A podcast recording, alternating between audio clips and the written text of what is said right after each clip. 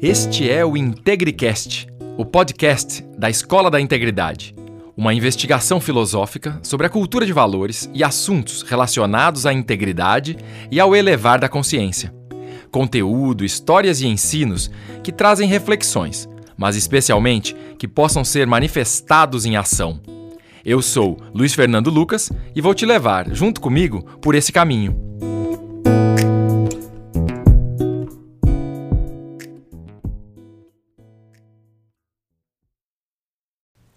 Neste episódio do podcast IntegriCast, eu tenho uma convidada mais que especial. Uma convidada de honra, uma convidada que eu sou fã, sou admirador, assim, nada mais, nada menos do que Paola Sansão, que por acaso é a minha esposa, minha companheira de vida, minha musa inspiradora. Então eu convenci, olha, foi, não foi fácil, não foi fácil convencê-la de estar aqui. E já que nós já estamos aqui ao vivo, eu já posso quebrar o gelo dizendo que o meu podcast demorou meses para ir ao ar por culpa dela, porque eu queria que ela fosse âncora. O podcast inicialmente era para ser um equilíbrio entre uma voz masculina e a Paola de apresentadora na voz feminina. Mas ela acabou, por insistência, me convencendo de que ela não queria fazer isso, não. Mas hoje estamos aqui para entrevistá-la. Então, bem-vinda, Paola Sansão, ao IntegriCast. Ah, eu agradeço, eu agradeço estar aqui com você, meu companheiro. E para mim não é muito fácil falar, né, na frente das câmeras e em microfones. Eu prefiro falar através das cores dos pincéis, mas topei esse desafio com você. E até para trazer essa mensagem que a gente vem conversar aqui hoje. Que legal! Vamos falar de cores e dessa mensagem dos pincéis, falar de arte, que ontem eu tive um insight e que eu ia colocar no final, mas já vou começar abrindo com ele e a gente abre e fecha com ele. O meu insight foi que arte é filosofia manifestada no visual. É a forma de transportar conhecimento através do sentir. Através de, ao invés de palavras ou racionalidade, através daquela da imagem, da escultura, da manifestação artística que faz o ser humano se conectar com princípios fundamentais, com a essência, com a mensagem. Então, gratidão por ser uma artista de primeiro, de primeiro grau, mas ela processão até chegar nesse, nesse momento e a gente poder fazer esse IntegriCast aqui para falar desse tema. Então eu já quero te provocar desde já, porque para quem não conhece, a, a Paola, além de minha esposa, minha companheira e minha musa inspiradora, como eu já disse, ela é designer gráfico, formada pela FAAP, desenho industrial, fez pós-graduação em design de embalagem pela ESPM e teve uma vida nas agências de design corporativo, depois montando a sua própria e trabalhando depois como autônoma, é, criando marcas especialmente, criando comunicação visual para empresas e, e, e assim ela fez a maior parte da carreira dela. E ela tinha uma coisa que ela achava que ela não era artista, que ela não tinha talento suficiente para ser artista, e vários e vários anos dessa luta então eu já quero te provocar aqui com a primeira colocação para você contar para a gente como é que foi, como é que está sendo esse processo de assumir, se assumir artista e essa migração que você andou fazendo para se assumir artista e quais foram os desafios e por quê? Por que, que tanta dificuldade nisso? Eu acho bem curioso que você usou essa expressão se assumir artista, né? E isso não é incomum, isso é bem comum. Eu, eu ouço vários podcasts, entrevistas de artistas, e, é, e, tem sempre essa questão: se assumir artista, tem gente que fala sair do armário, como se fosse algo que a gente tivesse que esconder e fosse proibido e fosse ruim. Mas é, é difícil, porque é um desnudar-se, né? Quando a gente expressa alguma coisa artisticamente, né, de dentro para fora, quando é aquela arte genuína, quando é aquela arte que não procura fazer para agradar ou para vender, quando é uma pura expressão. A gente tem muita gente que guarda isso na gaveta, que tem uma, uma vergonha de mostrar porque é muito íntimo. E aí, às vezes, principalmente quando a gente é criança e a gente recebe um olhar assim de desaprovação ou que aquilo não está tão legal, ou que a gente não é tão bom quanto o outro, a gente começa a se comparar às vezes com outros artistas, né, que já estão num grau. É, a gente, é, eu falo a gente, mas falando pra, por mim, vai, eu acho que algumas pessoas, algumas artistas podem até se é, reconhecer nessa fala, mas eu vou falar por mim. É, eu tive é, essa questão de um bloqueio que eu ainda não achei a raiz é, principal dele, mas durante os anos vindo trabalhando tudo isso, de deixar essa arte fluir sem esperar um julgamento, sem esperar o que o outro vai achar né, disso. E como eu tenho uma característica, tinha uma característica muito forte de perfeccionismo, porque a busca da perfeição é a busca da excelência. E ok, agora ou a busca da integridade também. Exatamente, okay. mas o perfeccionismo, o ismo, né, é a doença da perfeição, dessa busca da perfeição. E aí eu tenho desenhos de quando eu era criança, assim, que então assim até o papel chegava a rasgar de tanto que eu apagava, porque nunca estava bom, nunca estava bom. E eu ficava é, buscando uma perfeição que eu ainda não tinha, que eu só ia ter com o treino, com o passar do tempo. E eu não tive essa paciência de, de amadurecer. Eu já esperava o perfeito desde pequena. E aí, com isso, na adolescência... E assim, meu passatempo preferido né, era, era desenhar quando criança. E na adolescência, vem vestibular, vem um monte de necessidades de estudo. E eu parei é, com as, essas atividades manuais e depois entrei na faculdade de design gráfico e tive a felicidade de ter o primeiro ano era junto com artes plásticas. Então eu retomei a questão do desenho de uma forma com professores que eu nunca tinha tido. Eu nunca tive aula né, de, de desenho quando criança. Então tive alguns professores na faculdade, tive uma base do desenho e que foi muito gratificante. Mas em nenhum momento eu considerei, porque a gente podia optar, né, se queria fazer é, seguir com o design gráfico ou artes plásticas. Muita gente mudou nesse meio tempo, assim, no primeiro ano, tendo contato com as duas disciplinas, resolveu mudar de área. Eu nunca resolvi, eu já estava muito resoluta a fazer, a seguir o design gráfico. E fui super feliz nessa profissão, né? Exerço até hoje é, essa função de designer gráfico e criando logos, que é a minha paixão, assim, é, no, na arte gráfica em si.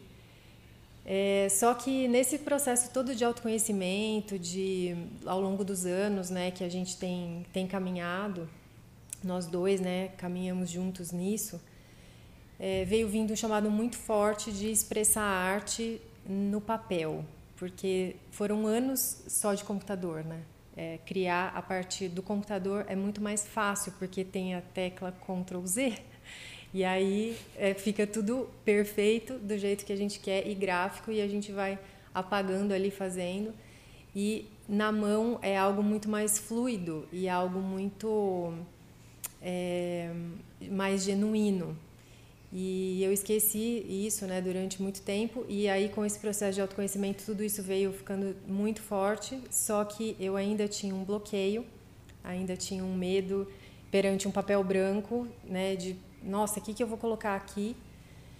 E até que eu comecei a somatizar é, fisicamente mesmo esses bloqueios, é, energias estagnadas e fazendo algumas terapias, é, tanto médicas tradicionais quanto terapias é, mais holísticas, sempre vinha essa questão de que era energia bloqueada. E, e eu consegui me libertar, inclusive de nódulos que eu tive no punho e é, cervical, com hernia de disco, essas coisas, consegui liberar isso através de quando eu comecei a expressar a arte, né? E foi um, um momento muito difícil esse esse nó principal assim dessa desse mergulho de falar eu não aguento mais não expressar eu não aguento mais. Você foi testemunha disso né?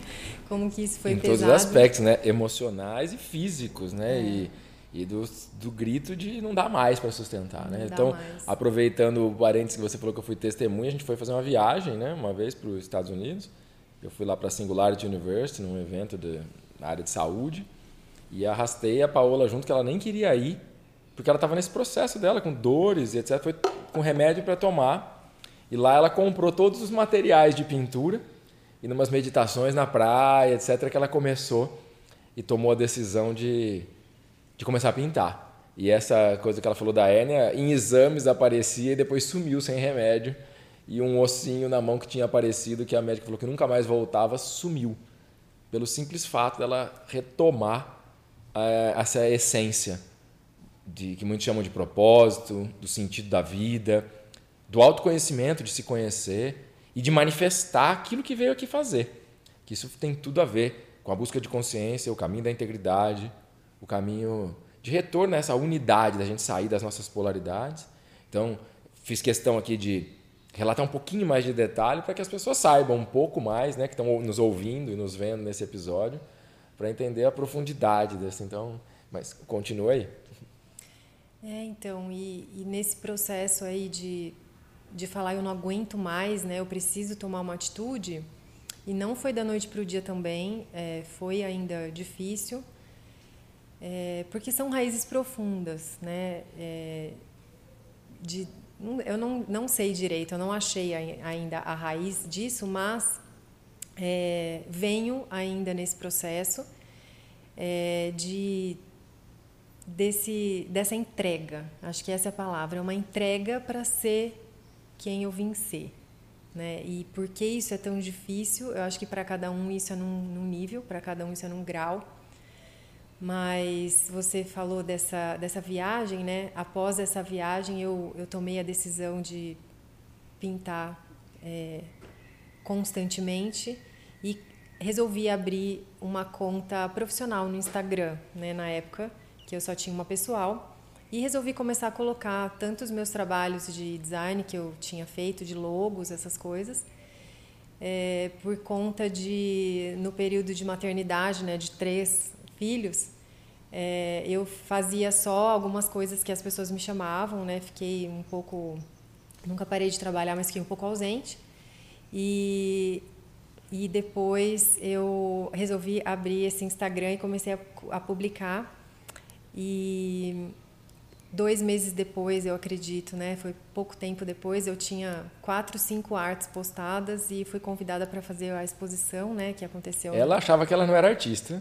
Ela postou lá só para não dizer que não postou. E ela foi convidada para fazer uma exposição solo. É. E aí ela voltou assim, mas eu não tenho arte para expor. Então pinta. É, deu assim, quando eu recebi a ligação, né? Foi um, um shopping de São José do Rio Preto, que é a cidade que a gente morava. E eles viram, né? O pessoal da assessoria viu e falou, me convidou. E assim no telefone eu, eu quase falei, nossa, não, deixa eu pensar. Eu falei, aceito. Eu falei, eu preciso. Acho que era um sinal, assim. Parece que quando a gente entra no nosso flow, do nosso propósito, o universo ele só ajuda, né? Então foi tudo acontecendo de uma forma do tipo, vai, tá tudo certo, vai. E aí eu é, criei 20 artes fiz a exposição, foi um marco muito positivo na minha vida, foi super é, motivador para mim. E, e depois é, disso, eu comecei a receber muitos pedidos de trabalhos de, de design gráfico. E aí acabei esquecendo um pouquinho a arte de novo no ano seguinte. E aí veio uma segunda onda assim de não, agora precisa, né? E aí, enfim, entramos em pandemia depois e bastante gente também me procurando é, profissionalmente. Mas agora, neste momento, aproveitando essa mudança física que nós estamos fazendo de cidade, de, de casa, é, eu reitero e retomo essa, essa vontade de expressão pura da arte é, e, e, verdadeira, assim, e assumo meus pincéis como as, como as minhas armas. Eu disse, né, aproveitar o ensejo da mudança e, e o empuxo, o, você disse. O empuxo da mudança e de designer gráfico e artista vira só artista, né? E acho que essa essência que vem de dentro, só para quero compartilhar também essa exposição que ela citou, tinha o nome de Faces Libertas, eram 20 rostos de mulheres. Eu brinco que eu tinha um harém dentro de casa, né?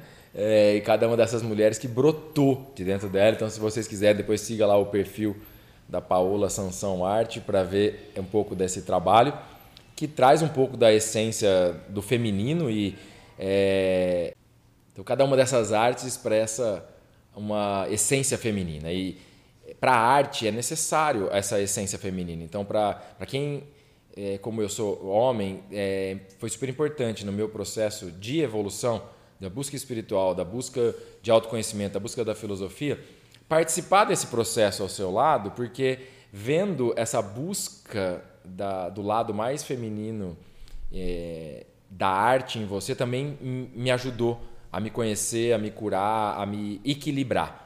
E acho que no tema que esse podcast e todo o meu trabalho de integridade, de busca da consciência, é, esse seu processo foi fundamental também para me enxergar como espelho e poder olhar para o meu lado artístico, olhar para o meu lado mais é, sensível, para o meu lado mais feminino, para poder é, me, me tornar um ser humano mais completo. Então, se você não sabe o porquê, talvez seja, você só passou por isso para me ajudar a evoluir. Então, fica aqui a, a gratidão.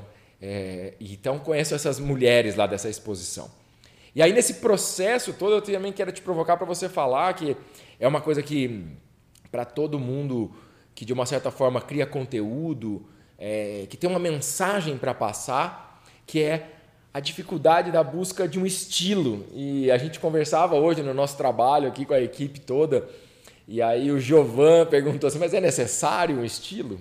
Então eu queria que você falasse para a gente assim. Como que é para você essa coisa de buscar um estilo? Por que, que isso é importante? Por que, que você acha que é fundamental?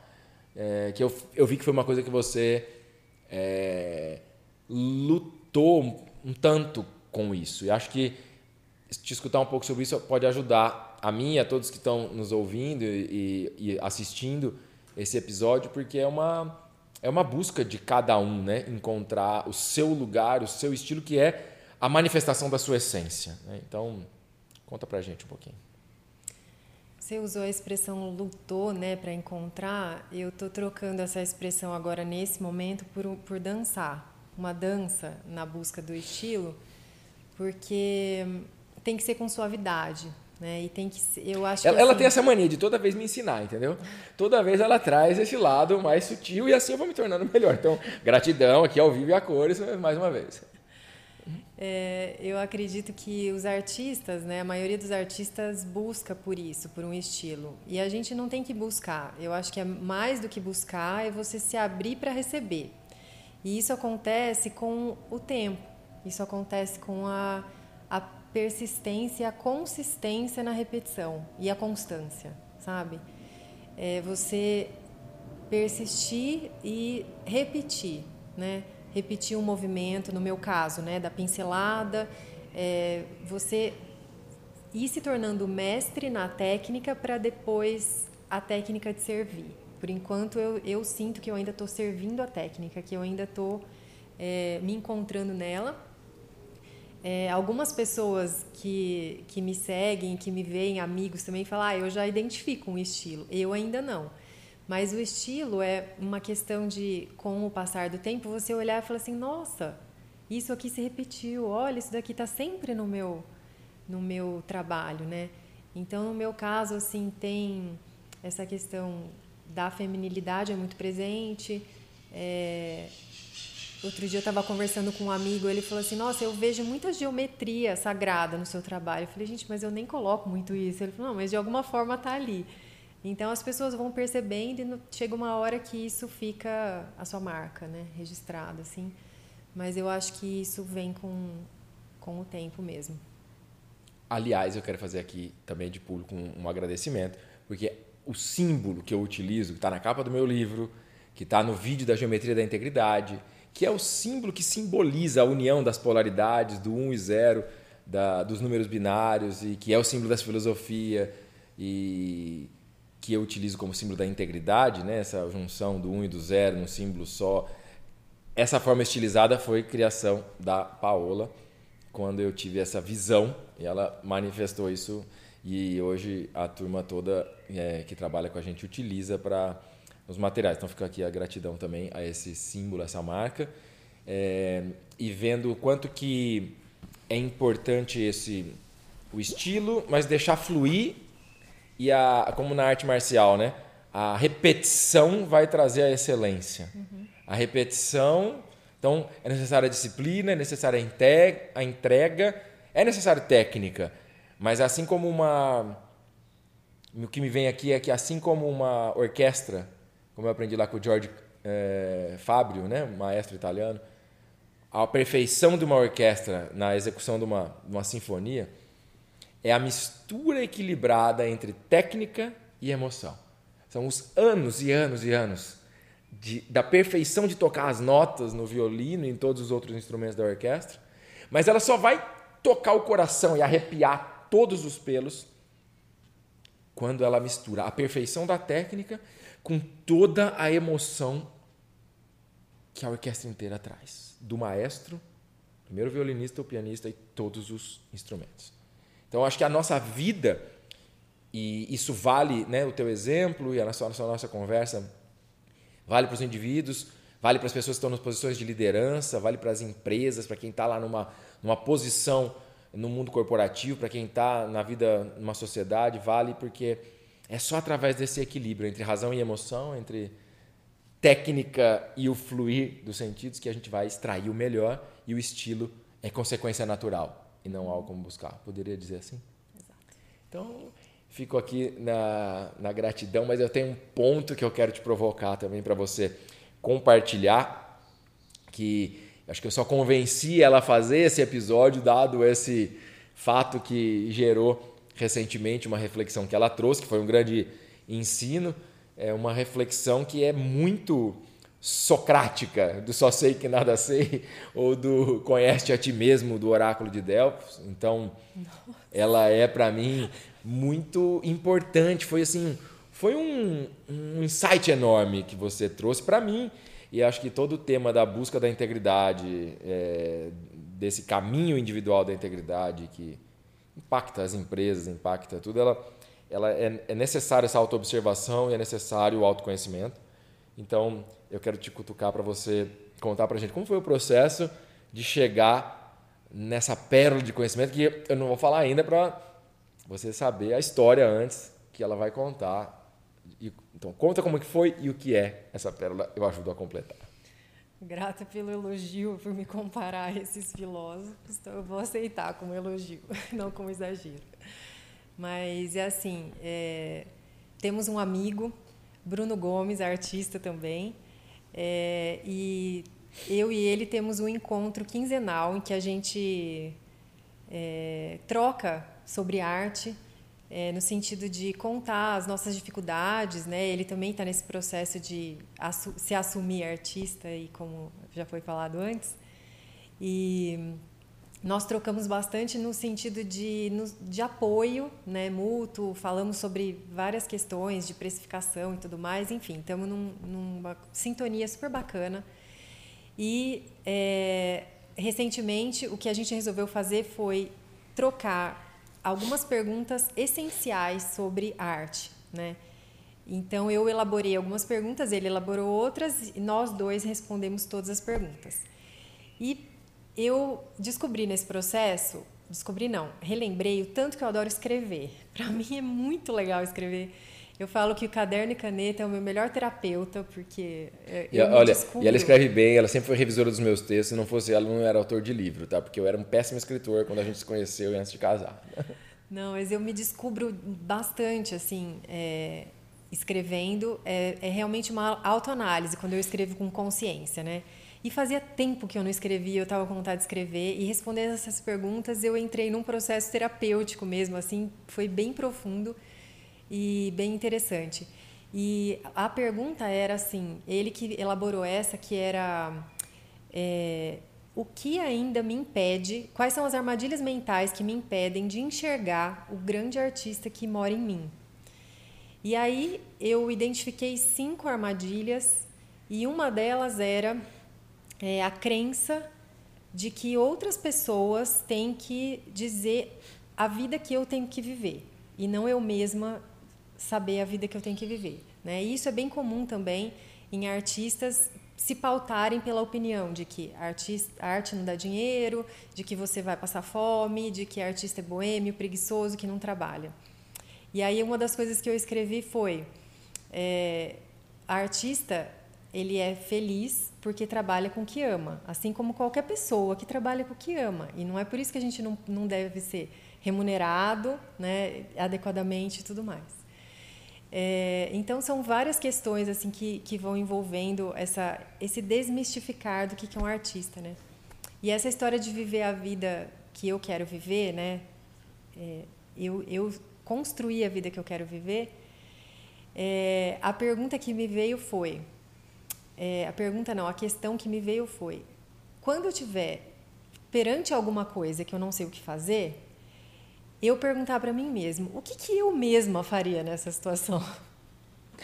Essa é a chave, o insight que eu tive, porque é, normalmente a gente fala ah, o que, que fulano faria, o que, que meu pai acharia, o que, que Jesus faria, o que, que Jesus faria, o que, que Buda faria, o que, né? A gente tem até os mestres. O que, que o sábio, né? O que, que Sócrates é. faria numa situação dessa? Um...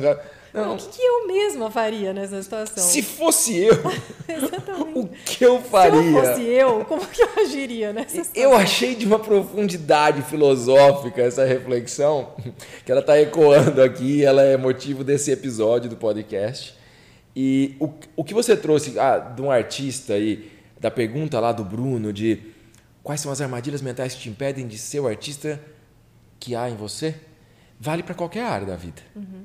Quais são as armadilhas mentais que nos impedem de ser o ser humano que eu vim aqui ser, de ser o melhor ser humano, o melhor líder, o melhor pai, o melhor marido, o melhor criador, o melhor. Não importa. Então ela vale para qualquer um de nós.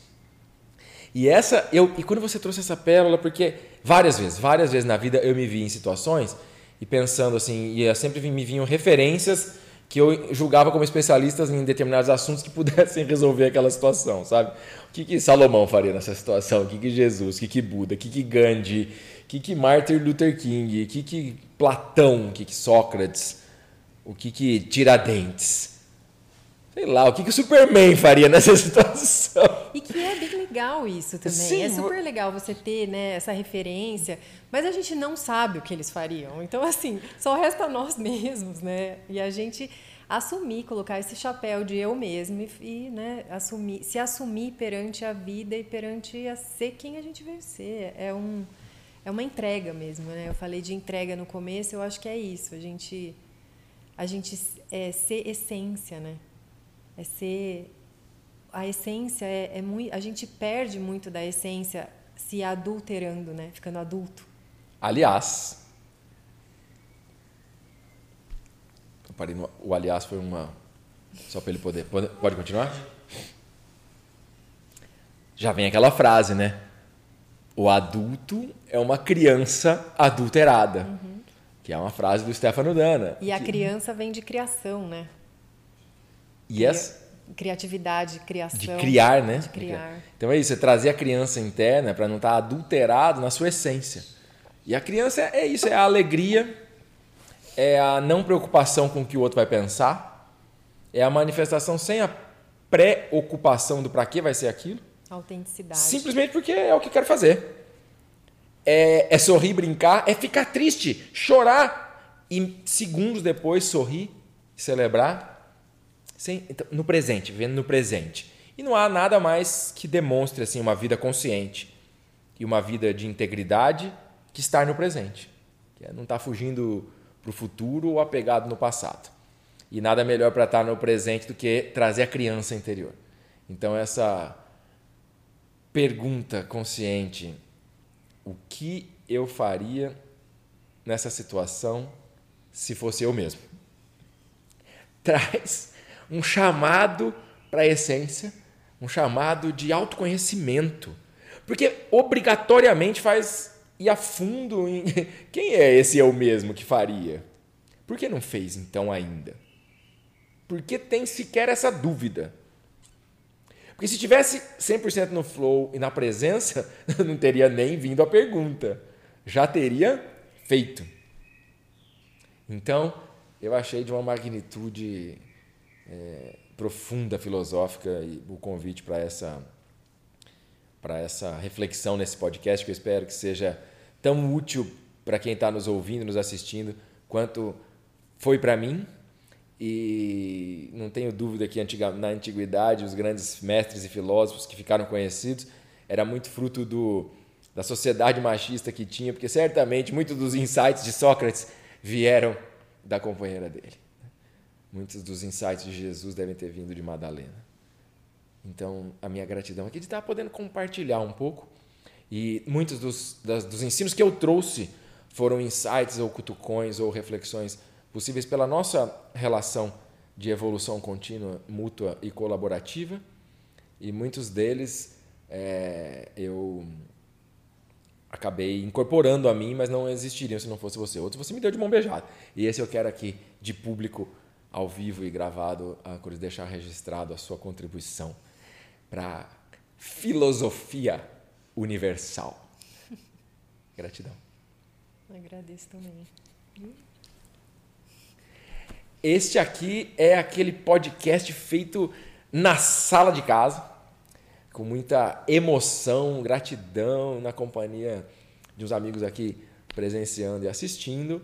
Mas eu espero que a senhora aceite com mais facilidade os próximos convites para gerar outros episódios, porque tem muita pérola de sabedoria nessa mulher bonita que eu tenho a honra e o prazer de compartilhar a vida. Então sigam lá, Paola Sansão, nas suas redes sociais, especialmente no, no Instagram, e, e conheçam a arte dela e mais do que a arte dela, toda a sabedoria que ela traz. Mais uma vez, gratidão pela sua participação nesse episódio, que para mim foi de muita gratificação, muita felicidade. E fique com a minha gratidão em público para a eternidade.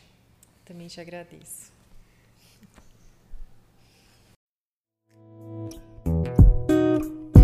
Este foi mais um episódio do IntegriCast, o podcast da Escola da Integridade. Eu sou Luiz Fernando Lucas e agradeço por sua audiência.